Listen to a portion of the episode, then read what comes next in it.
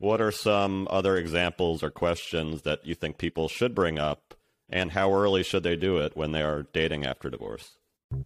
Hey, hey, welcome to the WTF Divorce Podcast. My name is Rob Roseman. On this show, we talk about everything divorce, whether you're thinking about divorce, going through it, or figuring out life after. Divorce, co parenting, dating. We cover it all and break it into short clips so it's easy for you to find and learn from. If you want more help, head on over to WTFdivorce.com. Thanks for listening. On to today's show. Real quick, let's talk about today's sponsor. The WTF Divorce Podcast is sponsored by Our Family Wizard. If you're a co parent, you know how frustrating it can be constantly going back and forth with your ex about the kids, schedule, and expenses. Our Family Wizard helps keep everything organized in one app, making co parenting communication less stressful. More about how Our Family Wizard can help in a few minutes, but now, on to today's show. So, dating after divorce, I think, has a unique advantage as a population in terms of being able to be more clear and more articulate, especially if you've gone to your own individual therapy post divorce or like pre and then post divorce. Being able to not, it's not that you don't want any of the first qualities of your first marriage, but what Uh, sitting and asking yourself, what did I like? What were some of the most positive things? Where was I the most version of myself? Is it when we were able to travel? Okay, travel's important to me. Is it when we were able to spend time at opposite family's house? Okay, family visits are important. So get inquisitive with yourself as well. What did I really love about the relationship? And what were some things that if I knew them, I maybe would not choose it again? Doesn't mean I regret that I had it, but I wouldn't choose it again because I learned I can't deal with it and there's always limitations that we have. So keeping those lists in mind and then knowing that you're talking to a real person so you can have the best laid plans and then pick do we have the same core values? Uh, are there future plans for children overlapping or not? That's a big one for dating after divorce, especially. If I currently have a family, is that going to be a deal breaker or not? Do not introduce the kids so soon, but introduce them verbally. I have a family, they are important to me dating is a pocket of my life until I find a partner, and then that will take up more of my time. Please know that it's not about this priority or that priority. My kids are my priority, and then my romantic life is just a little lopsided or a little backwards in society, like the normal template that most people work from if you're looking from like the traditional lens and that's where a lot of the judgment and shame come from also and then I think sometimes secretly, if people are in an unhappy marriage, there's a little bit of envy masked as judgment that they're like, oh, "How could you?" And they're like, "No, really, how could you? Like, give me the roadmap because I want this." so when when we're asking questions dating after divorce, same questions apply that we maybe wish we had asked our partner in the beginning. What's important to you? How do you like to spend your free time? Who do you want to be in five to ten years? Is uh, having a bigger family or an expanded family something that you would be open to? Maybe not even planning for, but if that happened, would you be okay with it? Do you have any big moves or anything coming up? Do you have any big career changes coming up? Being just generally inquisitive, like you'd be getting to know a friend, because ultimately that is the core foundation of a long lasting relationship. And then we switch into the business partner with our relationship. We switch into the romantic part. We switch into this, but that deep companionship keeps the respect and loyalty at the forefront, regardless of all those role changes can you respect them and are they loyal? And can you ask yourself the same? And that would be the foundation i would work from. So pick someone who has values that you respect and that from the, beginning you're not immediately patronizing or judging. It's that's probably not a good footing to start out on. Right.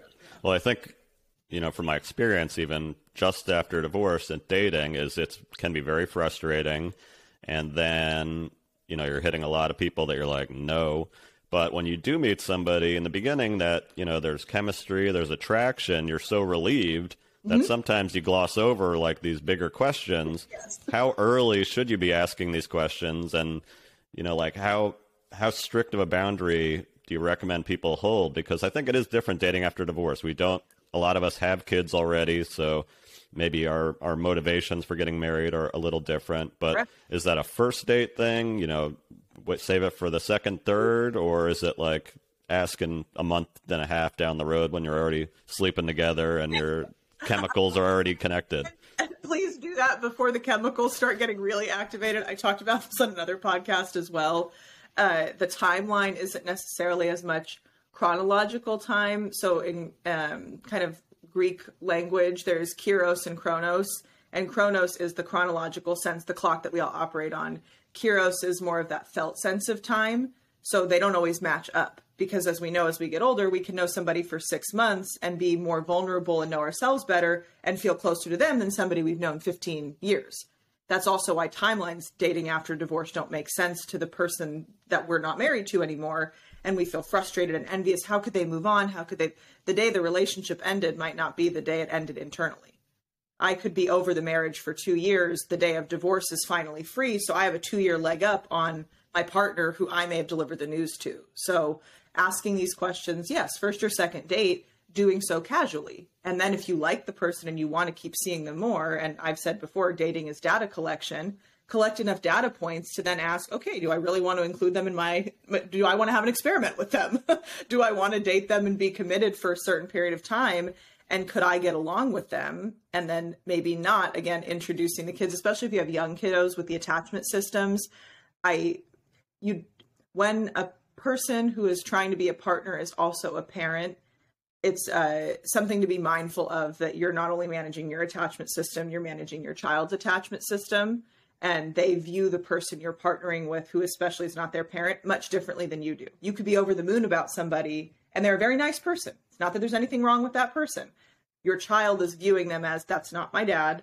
I don't want them to take time away from mommy, etc., whatever the parent um, set is. So being mindful that they might have a reaction and it's not to take it personally. Your relationship with that person you're dating is separate from the family for the beginning at least. So ask those questions in the beginning, first, second, third date, ideally before you're intimate with the person because the chemicals and hormones change and you don't want to add having to get over a divorce, a broken heart, take your kids to school, try and date again, go on. It's just to lessen your plate try and keep it as organized as possible. And again, the best laid plans. People could call in and be like, this is the messiest thing I've done, but I made it through and that works for you. Then maybe that advice is not for you, but I say early and often.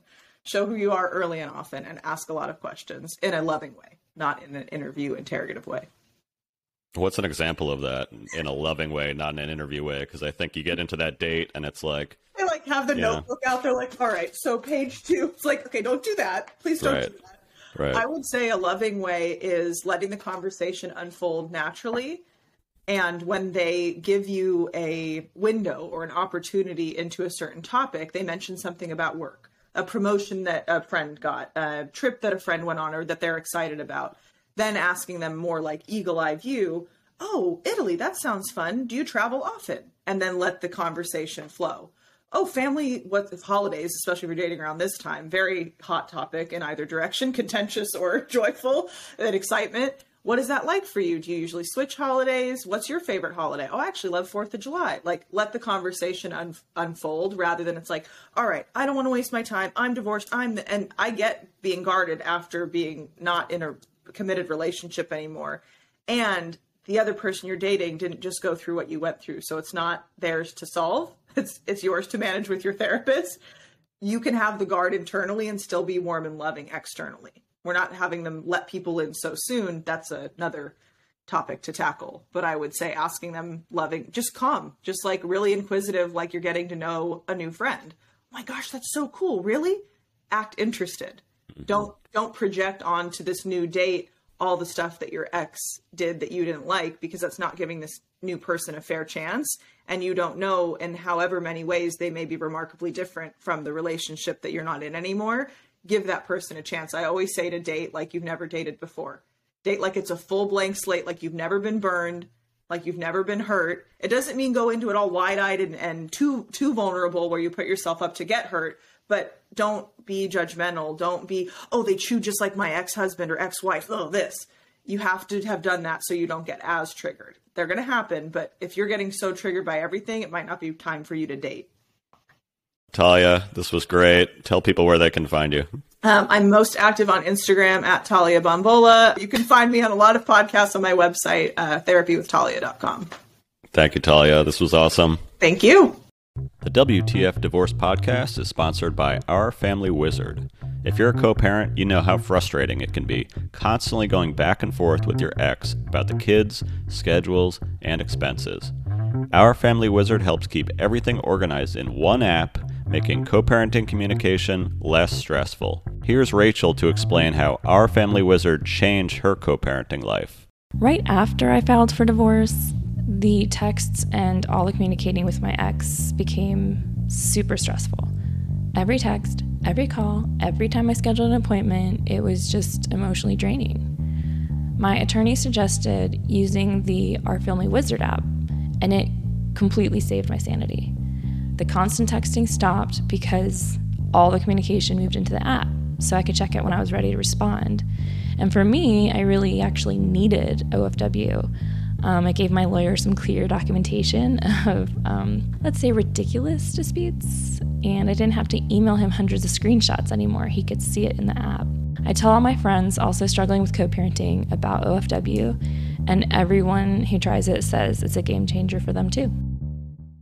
Join more than 1 million parents and family law professionals who trust Our Family Wizard. Go to www.ourfamilywizard.com to get started today. That's www.ourfamilywizard.com.